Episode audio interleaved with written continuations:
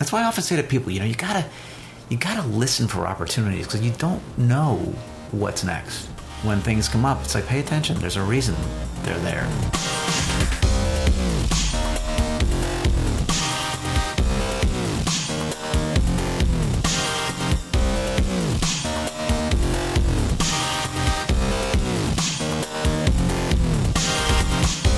Listening to Inside Acting, a podcast dedicated to demystifying the inner and outer game of success in the entertainment industry.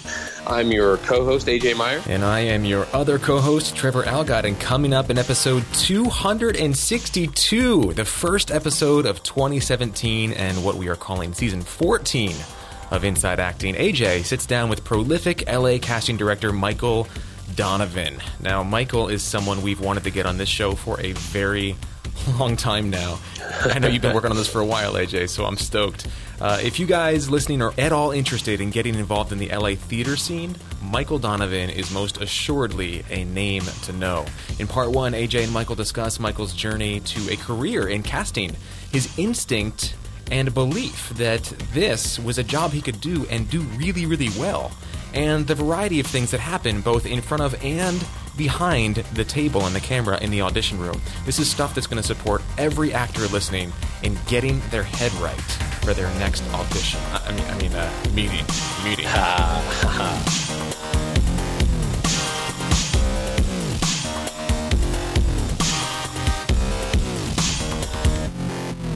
Support for this episode of Inside Acting comes from Rehearsal Pro, the next version of Rehearsal, the essential app for actors. And it's now available in the iTunes App Store. So if you want to learn your lines, be off book for your auditions, explore your character, and make stronger choices, make specific choices. We talk about that in the interview later on in this episode, and do a whole lot more. Go to rehearsal.pro slash IAP right now to learn all about the great new features in the new version of Rehearsal, the groundbreaking app designed by actors for actors. That's rehearsal.pro slash IAP.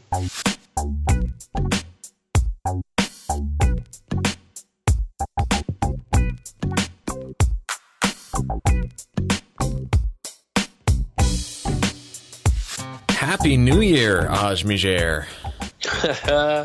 2017, man, this is craziness. You're like, I don't believe it. I, nope, I kind of, I kind of don't. I mean, time. Give me a time machine. ti- time speeds up the older you get because you have a larger sort of context with which to sort of slot time into your experience of life, and it's just, it's just a little obscene sometimes how quickly it moves. Uh, how are you? I like the choice of the word obscene. It, it, a good obscene. one. not not a word I chose lightly. I'm doing well. I, I, I am using. I don't really believe in New Year's resolutions. Uh, I never really have. I may have said that on an uh, older podcast, but I am instead using the transition from one year to the next as a sort of portal through which you know as I walk through it, I'm re-upping on you know uh, commitments that I made in 2016, like with my meditation practice and you know using Plant Nanny again, and you know getting back to some of these kinds of things. And also, what an amazing time to start! And I know we're going to talk about this, but what an amazing time to start the Artist's Way, Yeah. which uh, we we just did in the membership.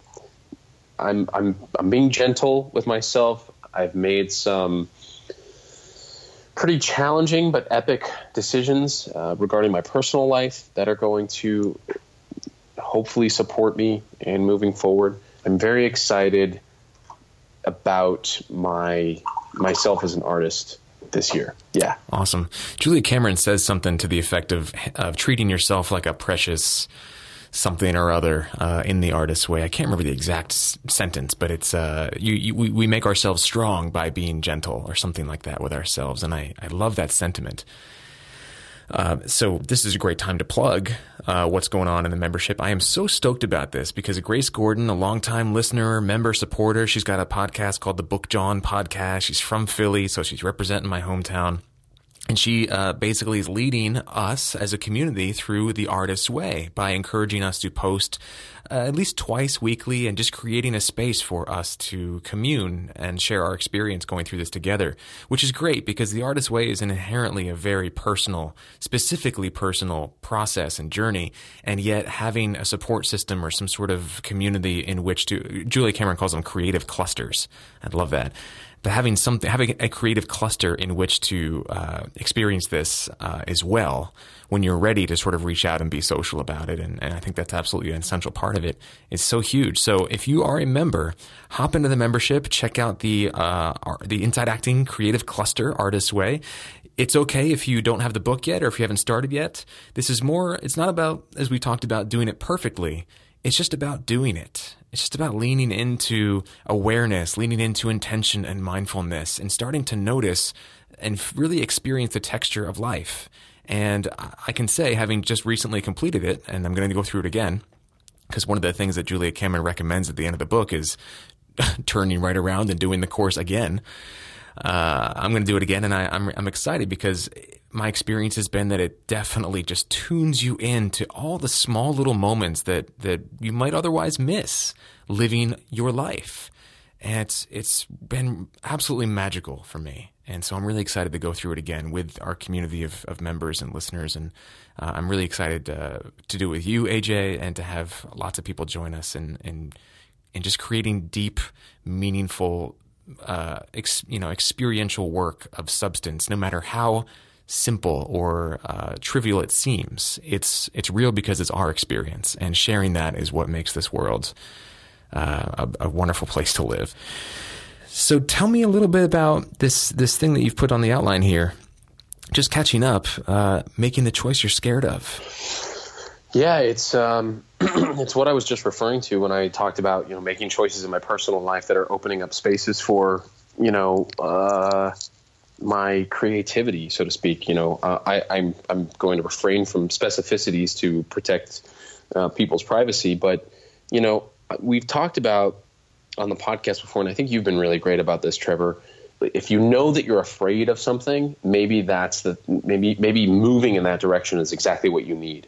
There was this moment in the last couple of days where I suddenly realized what I was really afraid of was to make this particular choice. And as soon as I thought to myself, you know what, I think that's the choice that I have to make, everything made sense. It all fell into place. It all made sense. And it was all like, wow, okay, I get it. Like, this is where, you know, I, I should have gotten to maybe a few weeks ago or whatever, but everything happens in perfect time. And I, I just want to encourage people, especially with the turning of the year and I don't know, whatever it is that you're up to right now in your life, if there's something that you're afraid of, explore what it might be like to actually take that on and, and make that choice and, and really do it. it. It might be really, really challenging to make that choice, but there might be um, some amazing stuff on the other side of it. Yeah. You know, you know, what's coming up for me listening to you say that is is the idea that uh, how you do one thing is how you do everything. Something we've talked about on the show quite a bit, and mm-hmm. and for those of you listening who are maybe be like, "What?" The idea is that like you can't show up and be in excellence in one area of your life without it affecting the other areas of your life. Like for instance, that's why that's why I think most, some of us really admire people who are in great shape because it's not like the aesthetic uh, results of of having a consistent like workout and diet program that that benefits your health. It's more about like what it takes from a character point of view to achieve that. Yeah. At least that's that's the way I see it. And so hearing you talk about, you know, facing your fears, like the things that scare you and saying, you know what, maybe that's something I need to lean into and make happen in my life. Just need to, in order to grow. Uh, I'm wondering how this will influence how you show up in your meetings and auditions and how you show up in your rehearsals and on stage and in front of the camera. I mean, this is this it's it's hard to fake something in your life or be avoiding something in your life and then show up authentically in your your creative work. Yeah, well there's a there's a I mean, this is your word, right? For 2017 is a vulnerability to it. Yeah. It takes a lot of vulnerability to make those kinds of choices, and then to and to, to just live in the being of like, okay, here's what life is like after I've made that choice. I, uh, you know, I'll talk about. I'm going to give away my pick of the week here, but I watching Ryan Gosling on screen. I was like, you know, what makes him so damn successful is his his vulnerability. I, I, I just took that beingness out of the movie theater with me and, and, and, and throughout my life just for those, you know, day or two afterwards and was just feeling like a different person. And, uh, you know, hey, that's what great art does. Yeah. Right. Yeah. I imagine that this is in some, I'm, I'm not trying to force a segue here, but I'm looking at what you wrote in the outline. I'm imagining there's some kind of connection with what you wrote here about dealing with endings with you know I'm, I'm, guessing you're referring to possibly the end of the year but also if there's something else you know yeah uh, 2016 was a doozy man you know a lot of people were were uh, you know i was catching people on social media and, and on blogs and things saying like god damn like fucking 2016 man are you kidding me like the hits just kept on coming and I was, you know, I'm a pretty, or at least I like to practice optimism. I, I, don't see myself as somebody who's constantly looking for the bad stuff. So I was kind of like, okay, people, like settle down. A lot of good things happened in 2016. But as the weeks went on and like we ticked down to the clock, you know, ticking over to midnight to bring us into 2017, it, it, I almost like experienced like an acceleration of like shitty things happening. Yeah. And it was kind of compounding. You know, I went back to Philly. I had such a great time with my family. I just completely unplugged and was just present with them and just experienced a gratitude and, and a love for my family that I've just have never experienced before. And uh, coming back to LA was kind of difficult this year. Like I really was, it was a tough transition. And then I came back and I got the news that my other grandmother had suffered a, a, a stroke and there was no chance for recovery, and she, you know she had a very short time left to to live, and, and it was just sort of back and forth on the phone with family. Uh, and and she passed away on New Year's Eve, and oh my gosh! And it was like it was like just squeezing one more in there, man. Like just just in case this year wasn't bad enough, just squeezing one more in there right before the right before the deadline. So that was tough, you know. And I was, you know, in this newfound awareness, I'm finding I'm finding myself eh, really feeling and exploring what endings mean and how I cope with endings and, and transitions in my life. You know, this was the year that I consciously made a choice to sort of really pull back on pressing forward with my acting career, my on stage and on camera acting career. As I've said, it's not something I'm leaving completely.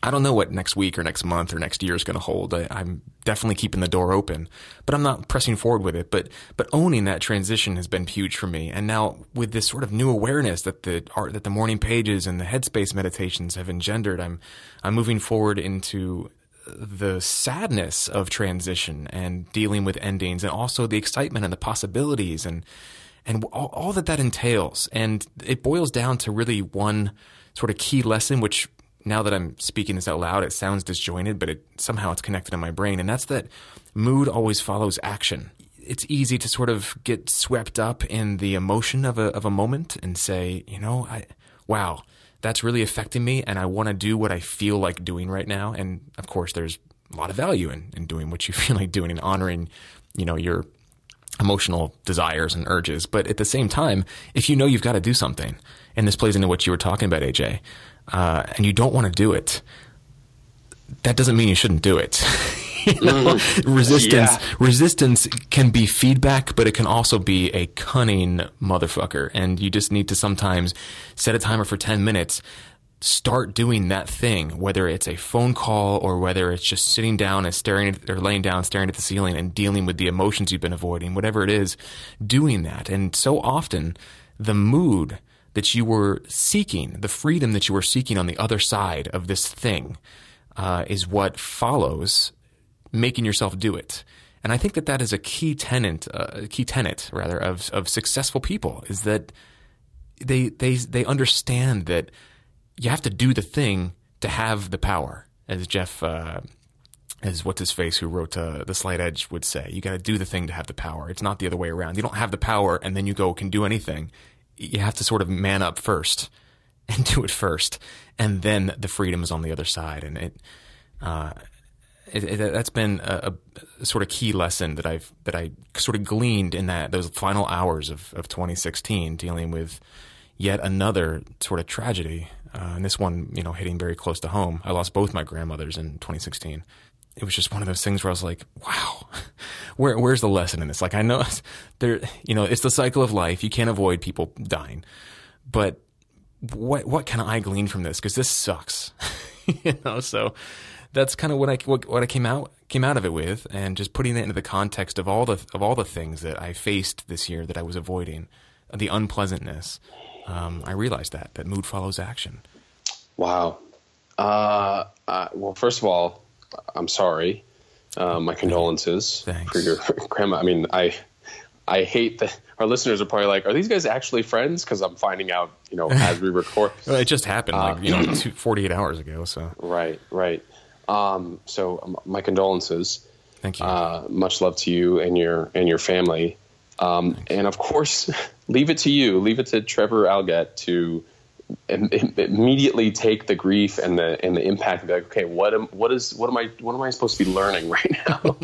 like, of course you would do that, and thank God for that too. Like, thank thank God we have somebody on, a you know, eh, that you're here uh, on this podcast and that we have these types of conversations and, and we have a couple of listeners one or two out there in the world and we have somebody like with your sensibilities that can synthesize things in that way. I, I don't know. I think that there have been plenty of life lessons to be had from things that we have gone through uh, either i've gone through it or you've gone through it or a listener's gone through it or a guest has gone through it. Um, and and we have somebody with your with that ability.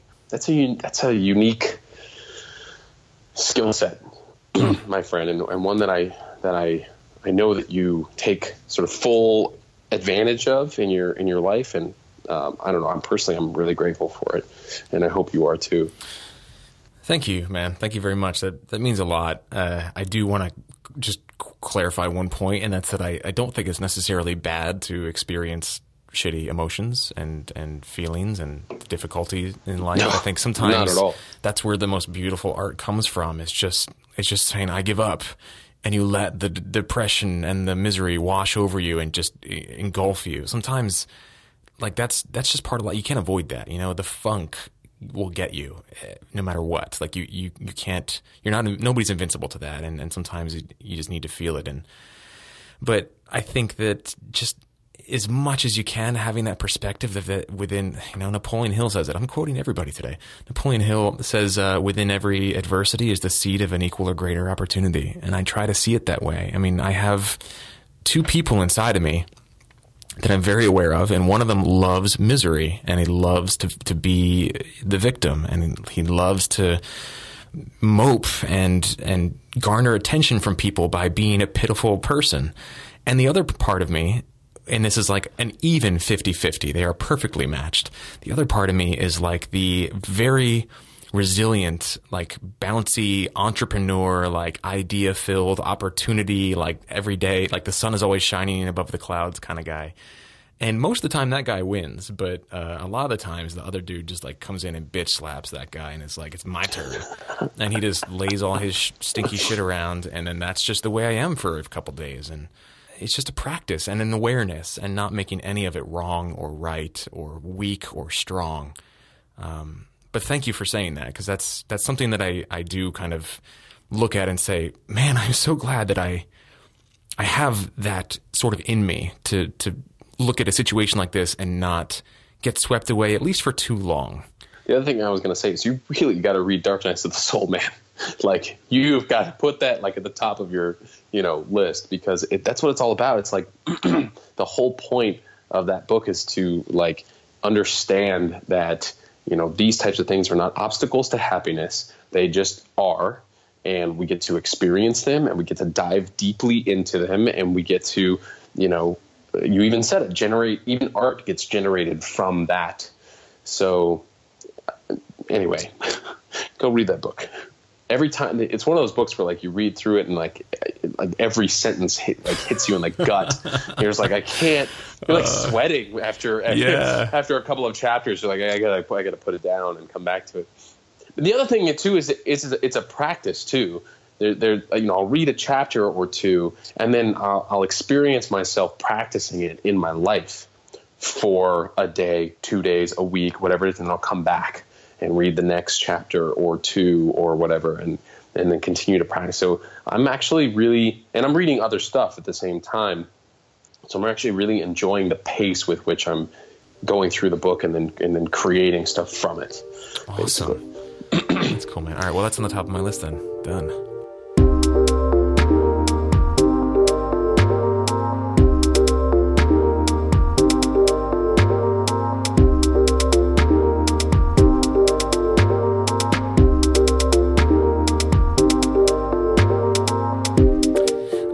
Right. Well, do we have time for this uh, this question from um, Colin? What do you think? Uh, I mean, I think we can. It's been so long. I feel like we should just, you know, uh, answer it as quickly as possible, and right. um, maybe point him in the direction of some some resources. I mean, we, you and I googled it. yeah, yeah. So this is a question we've we've responded to in the podcast a few times in the past, but strangely enough, I've I've still don't feel clear on it. And so Colin's question is essentially, if you boil it down to the, the basics, it's essentially FICOR versus being a full paid up SAG-AFTRA member. So the union, he says, Colin says this, says the union talks about FICOR as if it's the worst possible thing in the world, but for him and many people listening, I'm sure, it seems like a really good option given the circumstances. So, what are our thoughts? And I, I, I kind of asked you, AJ, before we started recording. I was like, uh, what's FICOR again? and you were like, uh, we can ask some people. so it's the kind of thing where it's like, let's, let's clear this up. Let's give a sort of nuggetized definition and, and point uh, people in some, in the direction of some resources. So I know you've got, I think you have them at the ready, AJ. Yeah. I, I, I all I ha- yeah, I have what I googled, and and my and my sort of basic understanding too. I know like Jen, our production coordinator, is probably listening to this, going, ah, let me add him because she's going to know a lot about it. And Ben Whitehair, who's very involved in the union, is going to know a lot about it. My understanding has always been that like it gives you the ability to work as a union member without actually being a full member of the union. So you like pay the dues, but you somehow there's like this. It's you're like in limbo where you're somehow able to to work. You can work on. I, I know this for a fact. You can work on non-union projects. You can work on union projects you can actually gain health and pension benefits if you work enough uh, union jobs, uh, but you're not technically a union member. So you can imagine why someone from uh, SAG-AFTRA would not, or the, the entire union would not want this. They would not want their members or uh, non-members. They, they would not pe- want people to to be FICOR essentially there is actually um, I, one of the blogs that I found when I googled it uh, says that there's a person at every office whose job it is to talk you out of this decision. Yeah. So they Yeah. take it very, very seriously. Uh, here's a quick list of the rights that you lose when you declare financial core: the right to vote in SAG elections, the right to hold a SAG office, the right to use iActor, the right to represent yourself as SAG on your resume or on the internet. So you cannot actually call yourself a union member if you're a FICOR. You can't have a SAG card. Uh, and the right to rejoin SAG without a form. This is really intense. Without a formal hearing and without repaying the initiation fee. Oh shit. So it is like it, it- it's a big decision, and and there's like I mean I don't know what that hearing is like or if it even still happens, but damn, like uh, that that would worry me as an actor who wants to have like a longer term career. That being said, coming back to what I to to Colin and his situation, I kind of tend to go with the mindset of doing sort of whatever it takes in one's career to make it work for you. I don't know what it's like to be in a minor market for an extended period of time. I've never done that before. Uh, you know, I was in the Bay Area for a little bit. Trev, you were in, you know, the Northeast for a little bit before moving out to Los Angeles. But who knows what it's like in those minor markets now? Maybe it's like, you know, something that like they have to do in order to make stuff work for them. That being said, I don't know what it what it would actually give you um, other than to work on both non-union and union projects. I think that's probably the main thrust of the question or the main issue, the main hang-up is like I want to be able to work on both non-union and union projects, and this seems like the only way I can actually make that happen. Yeah. Um, so if that's the case, like I kind of, you know, I, I, it's hard for me to say this as a union member because I imagine that the party line is that I should is that no, you should never be, you know, FICOR. But I'm also of the mindset like people got to do what they got to do to build a career and make it work and all of that. And I don't know, you've you've been with the union longer than I have, Trev. So I'm wondering if you know if you have any sort of like uh, factual, like more knowledge based opinions about Colin's uh, question, or if you have any like emotional you know response to it as well. You know I, I don't i don't have a ton to offer but i will say this that going union becoming a SAG-AFTRA member a paying you know paying dues member uh, does denote and communicate to the larger community casting directors producers fellow actors agents managers uh, directors filmmakers writers. Going union communicates that you are a professional and that you're taking this seriously and that you're in this for the long haul, that you are a committed business person and artist. Going FICOR, I don't think communicates that. I think going FICOR is sort of a, a weird, mm, frowned upon by many and by basically everybody in the union, frowned upon sort of middle step. Uh, so I agree that like you got to do what you got to do. You got to make it work for yourself, and uh, I think that's important, an important mindset to have. You know, do whatever it takes, but at the same time, you can turn that around, turn that around, and say, you know what, I got to do whatever it takes to get into the union because that is my rightful place as a committed, lifelong, professional actor. Hmm. You know, I'm looking at the SAG-AFTRA website. I just googled, you know, what does FICOR mean, and I came up with one of these these hits. And I'm looking at this this page on SAG-AFTRA's website, it says get the facts about Financial Core, and it's it's very anti FICOR. It says it literally the headline is FICOR means you are quitting SAG-AFTRA, and uh, one of the, the bullet points says FICOR uh, people are viewed as scabs or anti-union by SAG members, directors, and writers, most of whom also belong to entertainment unions and then everything you mentioned as well. And it says, remember, if you're choosing Financial Core because you were asked to work on a non-union project, you're missing out on an opportunity for the union to organize the project for you and all SAG-AFTRA members. And so the union has so many benefits and there's a lot of people that fight really, really hard to get you fair treatment, to get you rights, to get you lots of great perks and get you paid as a professional no matter what you do. And I think the faster you can get into the union, assuming that your, your talent and skill set is up to par, the faster you can get in, the better. You, you can't lose being a part of the union if you are committed to this for the long haul. So I, am very staunchly in the pro union uh, column, but uh, that's also coming from a guy who doesn't know a ton about FICOR. But I've also just haven't needed to because I just was like it was never an option for me. Even though it's an option, it's just it doesn't seem like a if if if you're going to do whatever it takes, why not go all the way? Yeah, well, and you also you also said something about you know communicating to the entertainment industry at large that I am a ser- you know I'm a, I'm taking my career seriously. You can't communicate anything uh, if you're a FICOR because you can't put it you can't put you can't put it out there. You can't call yourself a union member. You can't put it on a resume. You can't put it on the internet. You can't do you know you can't market yourself as a union actor. So it's it's sort of the opposite, right, of what you were saying. So that's uh, some great points. Thanks for that, Trevor. Cool. Well, Colin, let us know if that helps, and, and let us know what you choose. I would really love to hear, like maybe you know things about going FICOR, or your situation is extremely specific, and, and we don't have the full picture, and, and that FICOR actually makes a lot of sense for you and people in your situation. I'd love to hear the other side of this. Obviously, we're biased uh, in favor of, of, being a union member, but um, I, I, admit I don't have a full understanding of what it means to be FICOR. So yeah, we, and we should also point out that FICOR is not a SAG-AFTRA specific thing. It actually applies to any union mm. out there. Okay. Um, so anyway, just another little tidbit there. All right. Well, there it is. Cool. uh, all right. Well, let's jump into this. Uh, I'm really excited to hear this interview with Michael Donovan. Yeah, someone we've obviously wanted to have on the podcast for so long, and we finally, I finally got him to put his money where his mouth is and sit down. I give him a hard time about it in the very first part of the interview, so you'll hear that as well. But um, enjoy this, guys, and we'll, we'll catch you on the other side.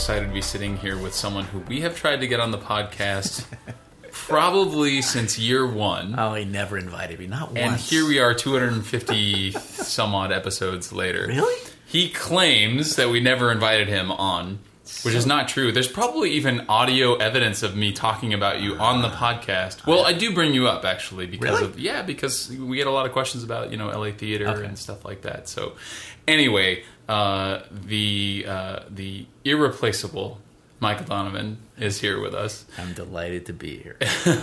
But we usually like to start just at the beginning. Like, um, Okay. you know, it's it's very uh, conversational, but we want to know, you know, your, what your journey was, and I, I'm familiar with it because Yeah. of uh, how we met at, at UCLA. But um, how did you get your start in this crazy business Ah. culture? I went to a college in Vermont where I uh, did some acting and then uh, did a professional job right after that. And then my father said, Real people don't become actors. And so I took a real job. Um, it sounds so absurd now. I was selling oh, estate planning and corporate oh pensions and all kinds of stuff like that. And I was good at it because I used my acting chops to be a good salesperson. And uh, and then a friend who I'd gone to college with said, um, "There's this audition. Will you go with me?" And I'm like, "What?" You know, I'm like. Uh, Sure. So on a lark, I went with her, and of course, I got the job and she didn't. Oh my And God. I was like, "Uh oh," and so um, I quit my rather lucrative job, um, much to the shock of my boss at the time. They were offering me, I mean, they offered me a ton of money to stay, and, and I left to do a $125 a week children's theater job, I think is what Oh it was. gosh. And um, no regrets ever since. No regrets whatsoever. And um, so that was in New York. And I was an actor in New York for, I guess we were there for several years, and about three or four years. And then um, uh, and I'd been to LA once before and kind of liked it. And everybody said, "Oh, you're a great film and television type." And I'm like, "Okay, sure." Uh, I was booking a fair amount of theater in New York, and then so we came out to LA, and um, I've done a ton of theater as an actor in LA, and so started doing theater and directing again. I had directed in New York too, and um, I got involved with West Coast Ensemble. I became president of that theater company. It doesn't exist anymore, but it was a, a very respected and critically acclaimed and all that stuff um, theater. And I was directing a play, and um, a casting director came to see it, Beth Holmes. And she came backstage and said, I love the direction. Uh, would you be interested in directing casting sessions? And I had no idea what she was talking about. but I'm like, wait, wait, money? I'm an actor. of course I'm interested. And two days later, she hired me. And I'm like, I was totally winging it the first day. And um, found that I loved it. And it was commercials. And uh, so that started becoming my survival job in between acting gigs. And uh, and then um, Megan Foley, who was uh, Beth Partner's partner at the time, um, asked me to come on as her assistant, but it was still flexible, so I was still acting. And then I was finding that I was at auditions thinking about what was going on at the casting office. And gradually that became clear to me that that was where my priorities were starting to be. And so um, then I Megan asked me to come on as her associate, and I said yes, and that was kind of where it started. So started in commercials. Um, I've cast about twelve hundred commercials now, and then gosh. um, yeah, and then there was that big commercial strike in the late '90s somewhere, and all of a sudden it was like, hmm, there aren't so many commercials to cast right now. and by that point, um, uh, I wasn't working with Megan anymore, and uh, I was out on my own, and and then it was uh, um, somebody asked me to cast a play, and that had never really occurred to me at that point. It was so bizarre, and I was like, okay. And then I always describe it like a locomotive on a fast track coming at me. This career just came at me, and within like a year or two, I was casting a ton of theater, and so um, uh, that's kind of where it's been. But the film and television stuff continued. It's let's see where we are. The numbers right now are crazy. They're like uh, it's about forty or fifty films and like a dozen series, and uh, I just passed All at once, or that, or over cumulatively the, over oh, cumulatively over the years, and and um, I'm at about 550 plays, something crazy like that over Wow. the years. Yeah, Wow. so it's great. I mean, I and I still direct when I have time, which isn't very often, but I I do, and you know, it's the acting thing. I'm often asked, "Do you miss it?" And it's like I. Not really. I, I mean, I, you know, when I left it behind, I left it behind comfortably. Um, you know, will I ever do it again? Who the hell knows? You know, am I allowed to swear? I never. Oh asked. yes, I am. Oh, yeah. excellent. yeah. Tre- Trevor, our co-host, likes to say you can swear and you can make mom jokes if you want. Oh, sweet. Yeah. So, We have uh, ex- explicit lyrics on the on iTunes just in case you know if there's any uh, under 18s listening. Sweet. Just just so you know, yeah, there will be swearing. Okay. So anyway, so I I, I don't know, um, but um, I love what I do, and uh, I it's it's been really an amazing career that I didn't seek. Hmm. It sort of found me. So that's why I often say to people, you know, you gotta you gotta listen for opportunities because you don't know what's next. You know, and when things come up, it's like pay attention. There's a reason that Yeah. they're there. You know, so Yeah, yeah, awesome. I I wonder what maybe you maybe you have thought about this and, and have an answer, or maybe you don't. But you were mentioning the the speeding train, the speeding locomotive Yeah. coming at you. Yeah. Do you think that that had anything to do with a you sort of filling a void, a, a a lack of of good theater casting directors in in Los Angeles? Because frankly, one of the reasons why your name gets mentioned on the podcast is because if if a listener, you know, uh, sends in an email or or, or calls in and and asks, you know, in terms of well, any question about Los Angeles theater, and it's something about you know who who do I need to to meet? What's what's the landscape like? And I tend to say, look, there's like four. We talked about this the other night Yeah. at the Boston Yeah, Court. There's like there's four few. or five main Yep. theater casting directors here, and if you have a relationship with them, which I do, I think I have a relationship with all of you. You're gonna get you know called in. Yeah. for the stuff that you're working on if you write for something, and um, it's it's so f- interesting to me that that it that it really has become this um, this this very small group of people doing most of the, the theater in Los Angeles. Mm. Yep. Was it like that then? Is that why you think it came so fast and furious once you decided to jump into that? I think it's always been a relatively small group of people that did the theater. Um, for me, it's a it's a it's a bigger question though because I can remember being on a number of auditions thinking, and this is not specifically theater. This is you know whatever I was auditioning for as an actor, and not any specific person, but thinking, why are we being treated like shit as actors? What do you have to treat us like that? You know, I'm very serious. Like, We- wha- we've what what what does it? What good does it do to intimidate or harass or whatever you want to call it the actor? I, I don't see how that helps the actor. I don't see it helps the casting director. It doesn't help the producer. I mean, the whole process. I, I, it makes no sense to me. So I remember thinking at some audition, can't somebody do this better?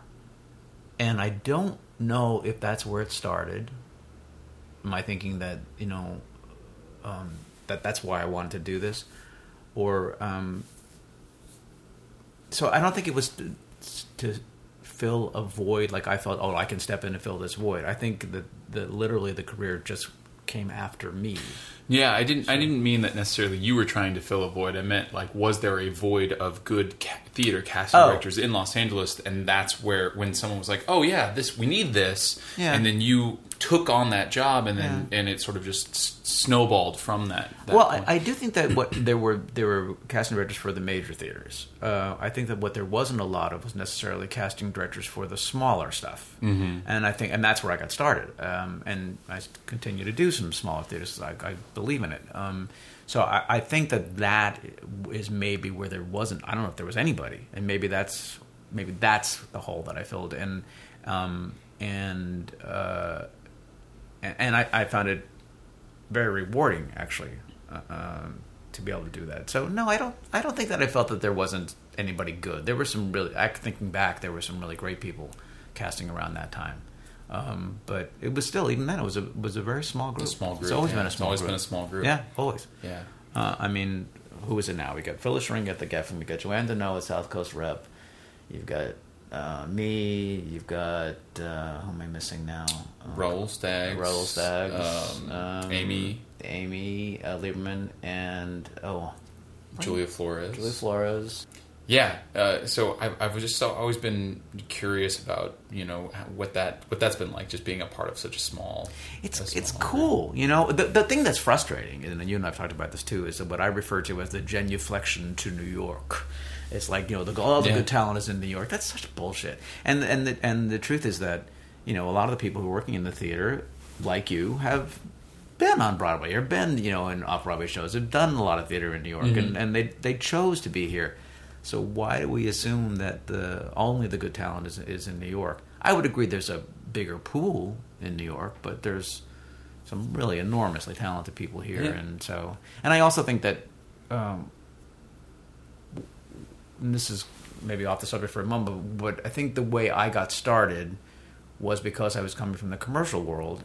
I had met all these marvelously talented actors who were doing commercials who weren't doing anything film, television, or theater wise, and, and I was like, why? You know, so I'd be bringing people that they'd never met before and going, wow, this guy's amazing. I think, yeah, of course he's done you know 27 commercials. You just for whatever reason haven't met him. So I think that's kind of what we're experiencing now is that the days of where you were just a commercial actor, just a film actor, just a theater actor, just a television, that's all blended now. So I think there are a lot of terrific actors with theater experience from New York who've chosen to be here to do more film and television as well. So they're all available to me, so or to to choose from. So I think this is a terrific market to pull people from. So Yeah. Awesome. Well, thank you for doing it. Yeah. As Yeah. someone who has been cast in Right. your projects. of course, Uh, thanks. I like AJ. Um, Shall we talk about UCLA? You want to talk about that at all? Yeah, I, well, I, yeah, I was. I, I did want to ask you about that. Um, how you came to that? Um, it's funny because you know I'm teaching a class there now as well, and So um, I know, I know. Um, and I was curious, uh, you know, how that came about because I don't think I ever asked you how that came about. But also, you know, you continue to do it. You've been Yeah. doing it every year, every year since, and just you know, um, obviously, it must be rewarding to um, to meet those, you know. The, the, the students Yeah, it's But, great. you know what what sort of um, you know is keeping you uh, fueled there and, and bringing you back every year and all that I'm, I'm trying to remember how it first started. I, I think I did some sort of. I think Jeremy Mann asked me to come and do like a one day thing or something, and then um, I think that's where it started. And Then he asked me to come back, and the idea was to bring in somebody who can bridge um, the, the transition from academia to the professional world. And Right. I mean, so few schools have that, which is just crazy because you know they teach you how to act and then kick you out of the nest, and you're on your own. You know. Yeah. And so um, the idea was to bring in somebody who's doing it to kind of say, you know, here's what to expect as you go through the next, you know, um, next few months when you get out of here. And um, so that's kind of what we do now is this um, 10 week class, three hours a week that uh, I work, Sorry, with just the musical theater actors when, when I was teaching you. And then, and then I think a couple of years later, they asked me to come in and do the other, the, the regular actor. What do we call those people? I never know what to call it. The so you're doing both tracks I'm doing both doing the tracks musical theater track and the acting and track the acting track. okay Yeah, yeah. And uh, the last time Jeremy and I sat down to figure this out, I think the number then was, and this is about five years ago, that my office had given something like 170 jobs to the students Bruins. uh, to Bruins. Yeah, Yeah, which wow. is nuts. Yeah, and now it's way over that. yeah way over that. yeah it was five years later yeah, So I'm meeting these, you know, I'm meeting the next wave. I'm meeting this these incredibly talented people. UCLA has a great program, and and um, and then I, I now direct the senior showcase, and I bring in you know agents and managers. A lot of the kids get agents, and so it's it's it's a really you know helpful transition for them to. So I, I I knew that the undergrads had started doing their own showcase like the grad students and you're directing that? Yeah, wow Directed directed it for the last, gosh, four years, five That's years. so something. cool. Yeah, it is. It's fun. So uh, I love that you're still act, uh, still uh, directing. I didn't, I didn't, I don't know that I knew that. I don't Yeah. know that I knew that you were still directing when you when you had time. That's really cool. You know, I love it. Uh, I direct actors all day long, so that um, it actually satisfies both sides because I read with actors, as you know. Yeah. Um, so I get to still act, Mm-hmm. and I also it's a shorthand way of my uh, finding out: Are you listening?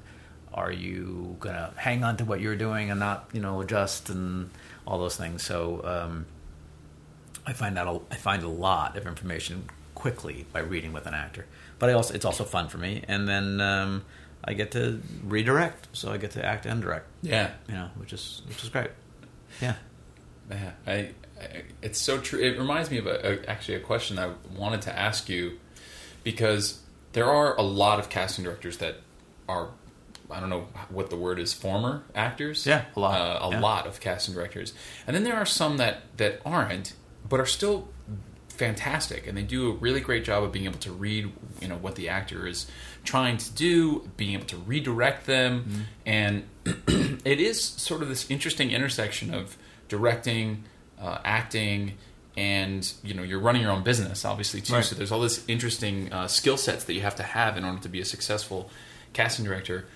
I, you may not be able to answer this question because it's not you, but I was wondering if you might be able to speak about what makes a casting director who wasn't a former actor so good at it, you know the good ones. Because I've been in the room, I've been in the room with um, you know, I've done like workshops or or whatever where the the casting director actually does you know something like there it's a, it is in fact an educational experience not a paid audition and the, and and they're you know giving redirection and and and it's really insightful Right. and and whatever and in between every scene she would turn around to the rest of the class and be like i'm not an actor i, I was never an actor I, I you know sometimes i don't necessarily speak the actorese but I, mm-hmm. I fe- you know it's just like what i see and it- mm. you know almost like she was going off of intuition Yeah. and i've seen other cast directors who weren't former actors being able to, to do this and i'm mm-hmm. wondering if you have any insight into what that might, where that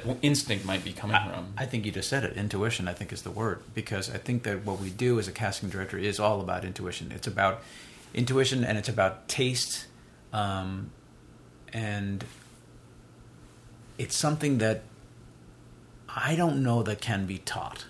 I think that you can teach how to, you know, find out who's the hottest person around, you know, who's the biggest name in the business right now, um, you know, who's pulling numbers on social media, all those things. Yes, you can be taught all that stuff, but can you be taught to recognize talent? I don't know. I think it's something that um, I feel honestly, I feel very blessed that is something that is intuitive with me, and um, I'll get back to this. Let me just kind of while I'm thinking of this, it's like there are so many times over my career that I've read a script and thought of who it should be, and the likelihood of that happening means that person has to okay, first of all, like it, be available, be interested in whatever the money is. The agent has to approve it. The manager, I mean, down the list. And I cannot tell you how many times that person has ended up in the role. Oh man! And that means Wow. the director approved, the producer. I mean, the, the steps that it has to go through for that to happen are make it almost impossible for that to happen, and, and it's happened many times. So that's something that I don't think can be taught, and I think that somebody who is hasn't been an actor can still have that, can still have that sort of zero in on what this person. Um, the, the, their intuition is telling them this is what is right for this actor for this role. Yeah. And I think that um, sometimes that ob- objectivity almost works better for them um, because they're not invested as you know somebody who uh, who thinks back to oh I could read this role better. I think that's one of the problems I think with some casting directors who are former actors. I think there is well they have a little bit of a a little the ego chip on their shoulder. Yes, exactly. like I could have done this role better. You know, there was one casting director who uh, cast himself a few things. I'm like, you know, that really shouldn't be doing that. Uh, but okay. Um, so um, yeah, so I think I think it's something that is just it's a gift, and uh, I'm grateful for it, and it's hard to explain it to people. Yeah. Well, I can. I can. It's funny because ironically, I can almost corroborate that it is a gift because I don't have it. I don't. Mm-hmm. I don't think that I. You know, sometimes I hear people talk about type, for instance, Yeah. and they're like, "Oh, you know, this person can play that, and this person can play that." And oh, they're coming across as like th- having this kind of energy, and I'm like, "Oh, really? I didn't. I didn't. You didn't feel I it. didn't see that. I didn't. I didn't. And and I'm always fascinated by that um, that ability, that skill set. And so, yeah, I I would absolutely call it a, a gift or um, a very particular uh, skill set or, or intuition. You know, It's also about it's a little bit about manipulation too, because sometimes your client doesn't see it, and you have to be very careful. If you and and those of us who are in casting who are passionate about our careers there are times when you're like no no no you have to understand that this is the this is the right person for this role. And so now we have to figure out how we're going to convince the director and producer of that with but the manipulation has to be that you have to make them believe that it was their decision so it's like because I learned that lesson It's like really. Inception. oh man, early on there was one person who I I mean this this woman is super talented, amazing, and um, I knew she was the right person for the role. I knew it, and I oversold her. I basically, you know, raved too much, and of course she could never match what I had said about her, and so it was like, oh, okay, I really screwed up.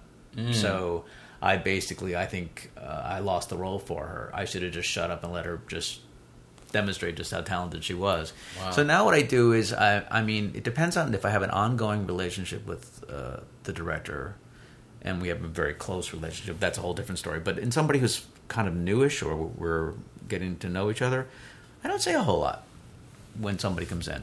I'll, Hmm. I'll maybe a little bit, like you know, I cast this person and so and so, or you may know this person from such and such, that kind of thing, and Yeah. maybe I'll point out a credit or two on their resume. But it's like you know, it's going to happen in the room or it's not going to happen in the room. If it's something after the actor leaves where they're on the fence, then it's up to me to say, okay, I didn't feel they had a particularly great audition, or you may hmm. want to look at this, you know, this part of their reel, or I would consider bringing them back and we'll give them an adjustment, all those things. So, and I think that's something that a, a casting director who wasn't an actor can do as well. You know, kind of knows how to handle the room and the clients, and that kind of thing. So, This is oh man, so many questions now are like filling up my head because now we're talking about the audition process and we're talking about your your relationship, basically political relationship with you know these people and like how Oh, you yeah. know in terms of the politics of that. It's like oh, how much do I push? How much do I not? And and the lessons you've learned over time, you know, with that. Um, so I want to bring it back on the stuff that we can bring it back to the stuff that we as actors can control by asking. It seems like you will either go to the bat, go to go to the mat for somebody who you who you feel like is right for the part. yep. Uh, bring people in and advocate for them either before, during, or after the audition, um, and you know like who is who is talented and who can handle certain parts. What have those people done to earn that from you? Because obviously we can't control what you say to the producers and to the directors, but what we can control is our performance, work ethic, maybe how we show up, what we do in the room, whatever it is. How how have those people like earned that from you based on their their work in the room or, or something you've cast them in or, or what have you? I think it's a combination of a lot of things. I mean, uh, I want to know that I can uh, trust you, um, trust that you will deliver, obviously, in, in a situation that I'm recommending you for. So that comes from uh, you have exhibited, you know, extremely professional behavior. You have, in the past, um, all the things that we want, uh, shown the ability to follow direction to make specific choices. That's God. That is what it's all about. Everybody make specific choices. I sit through so much general. Um, I don't sit through a lot of crap. We've talked about this. I, I it's, it's absolutely a myth that we sit through a lot of uh, terrible auditions. That doesn't happen. Maybe through some open calls, perhaps you know. But mostly, what I sit through is sort of, um, yeah, that was perfectly pleasant, and I don't care. you know what I mean? It's like, Yeah. I mean, and every time I say this, people think that, that I mean make an outrageous choice. That's not what I mean at all. a specific choice is one that is committed, um, organic, and appropriate for you. I don't give a shit what anybody else is doing. I want to know what you think it should be. So, people that are willing to do that, uh, that are willing to commit to their choices, and also then be just as willing to be redirected and let it go, are people that are have proven themselves to me, and I want to bring them in over and over again. So I don't really keep track of how much you've booked. That's the thing that's interesting for me. I could maybe disagree with who they booked. Yeah. You know, I'm Yeah. going to bring in the person who I liked.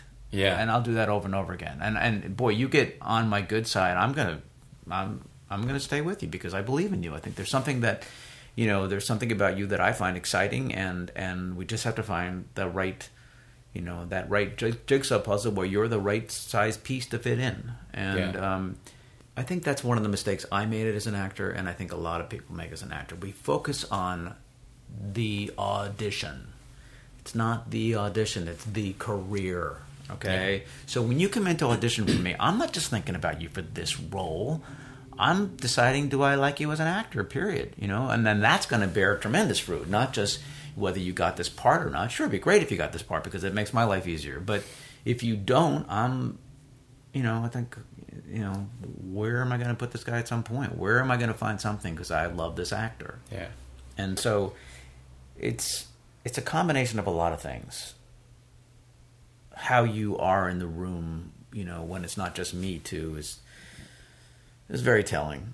You know, how do you how do you handle pressure? How do you handle when something goes wrong? How do you um, how do you conduct yourself like in a musical audition how do you conduct yourself at the piano uh, i mean all those things they're all it's a combination of so many things it's not such a simple answer um, Do you get um, on that note? Do you get sort of reports from your um, assistants and stuff who are oh, outside of the room? oh yeah. Yeah to tell you right now you, This person, you like, were rude to my assistant you're done. Yeah. I'm, I'm not kidding.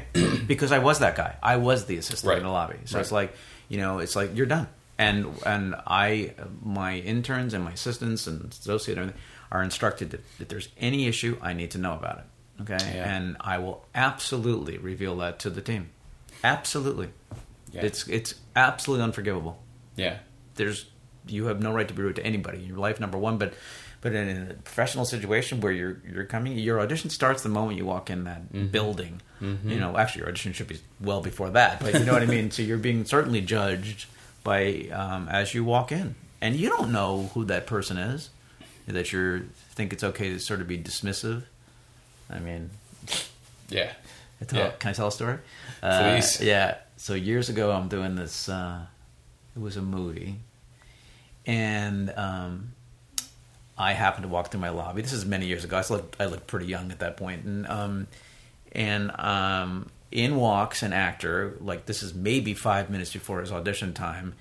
Who is there for a really meaty supporting role, like a second lead in this movie? Okay, and kind of like cl- clearly looks at me like I'm some peon, and he goes, um, "Are there sides?" I'm like, "Are there sides?" And you're reading for a second lead in the movie in five minutes. I'm like, "Okay." So five minutes later, I brought him in.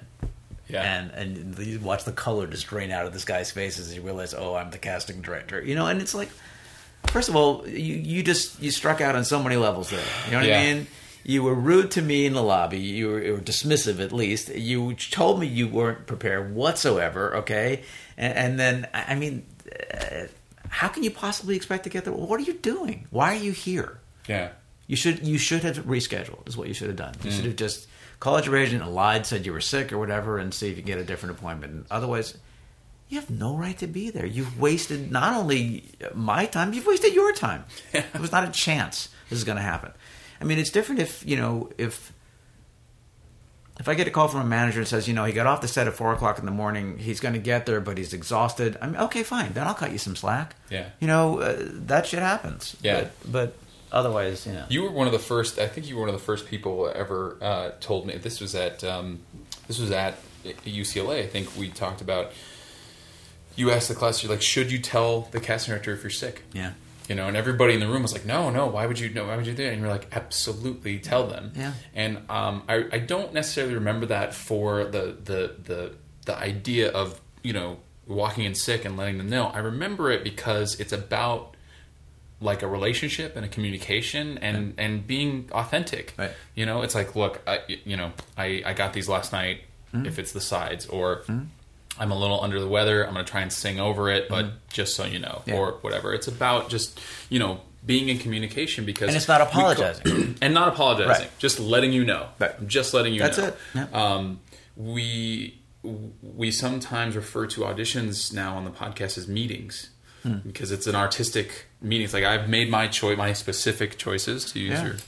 Uh, you know, I'm bringing them into the into the room here, and I want to see if they jive with what you were thinking, and Right. if you you know have some ideas, you're going to give those to me, and I'm going to you know, and so there's a conversation there, so it becomes much less of a um, a dog and pony show. Like Yeah. let me like do a little song and dance for you. Yeah. Um, and the other thing that we say that um, uh, when you said uh, it's not you're not booking the job, you're booking the career. We call it booking the office. Oh, I like that. Yeah, book that's the great. office. Yeah, because then that's what you asked me before. Like, well, why do I bring people in again? Because because you are you're sort of in, if you will, with me. You're like, okay, I. I I love you as a performer, so let's just you know. And then their actors will say to me, you know, is everything okay? I'm like, what? And they'll go, well, you haven't had me in like in six months, and I'll go, really?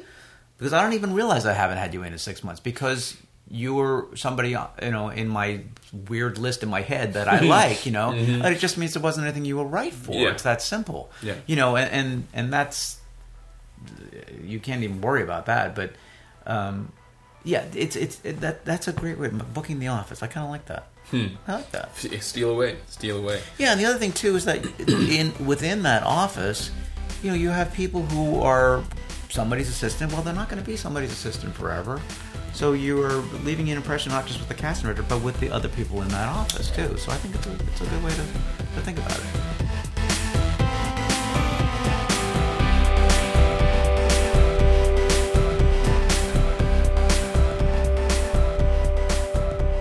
Hey, everybody, welcome back. Hope you enjoyed part one of AJ's chat with prolific theater casting director, LA theater casting director Michael Donovan.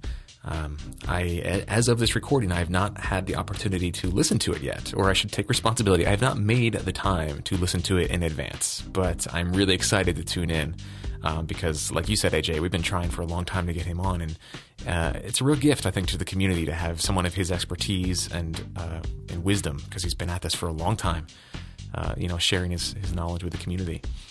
Yeah, and he's also, you know, we talk about it in the interview, but he's in a, a sort of a teaching mode because you know, that's where we first met. He teaches a class every year at UCLA.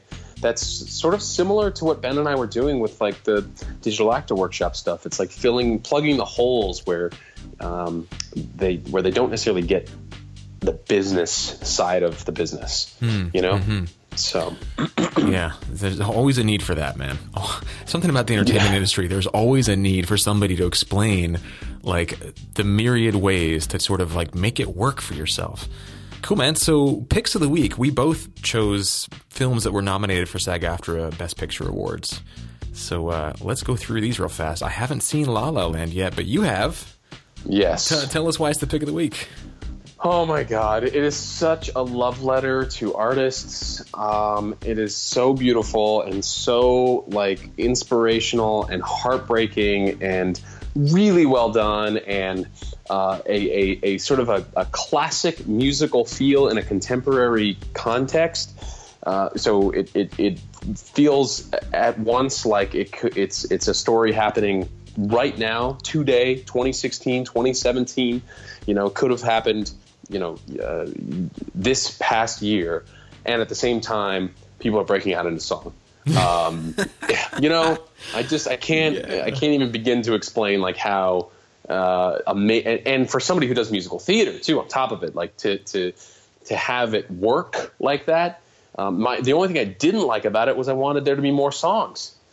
You, you, you know, they, they they they did such a great job of only using the music when it was you know necessary when like putting a big like uh, production number here or a or a or a, a moment like a solo here or something like that they- it was used sort of sparsely in that way and and as somebody who's like a fan of you know big book musicals. I, I wanted more, but even if there was no music in it, even if it wasn't a musical, the the sentiments in it, the uh, love letter to artists, to to dreamers, is I, I you have just if you haven't seen it yet uh, and you're listening to this, just stop listening to this or listen to Trevor's pick as well, and then go watch the movie.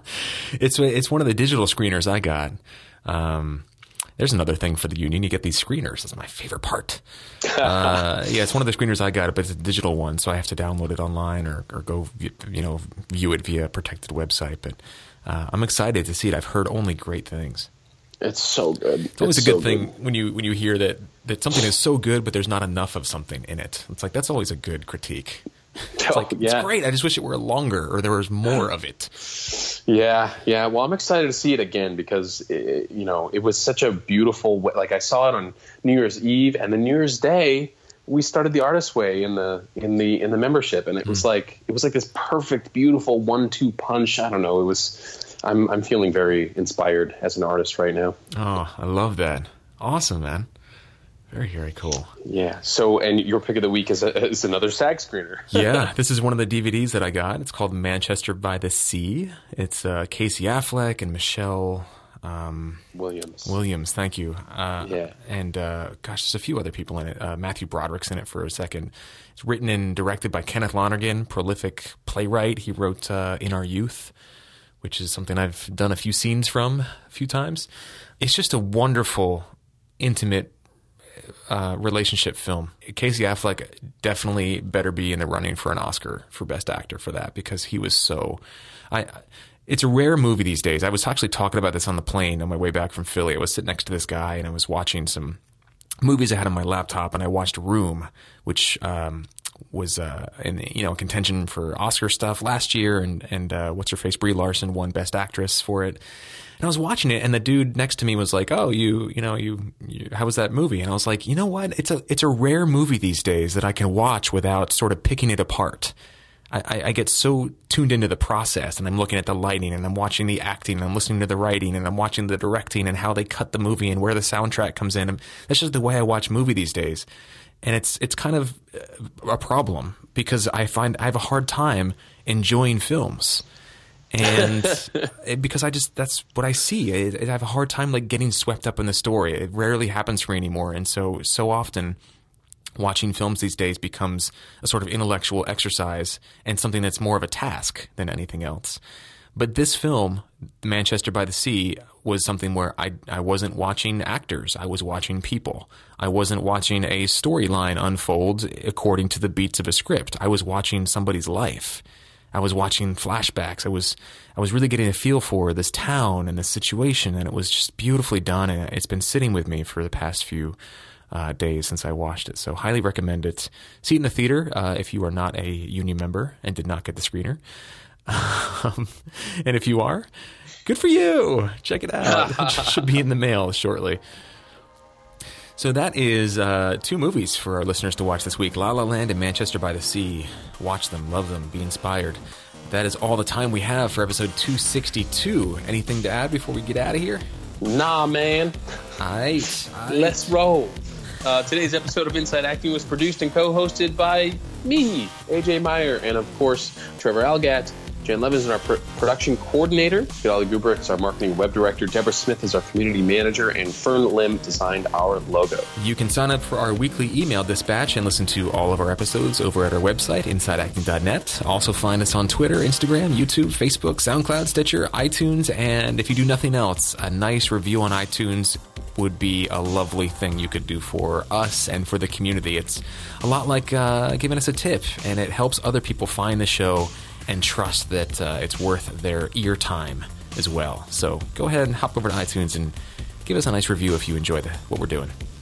Ear time is important. Ear time is important.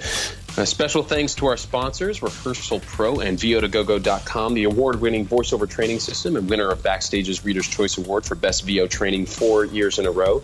You can visit VO2GoGo.com slash start for a free Getting Started in VoiceOver online class that will help you add voiceover to your acting portfolio. And who doesn't want to do that?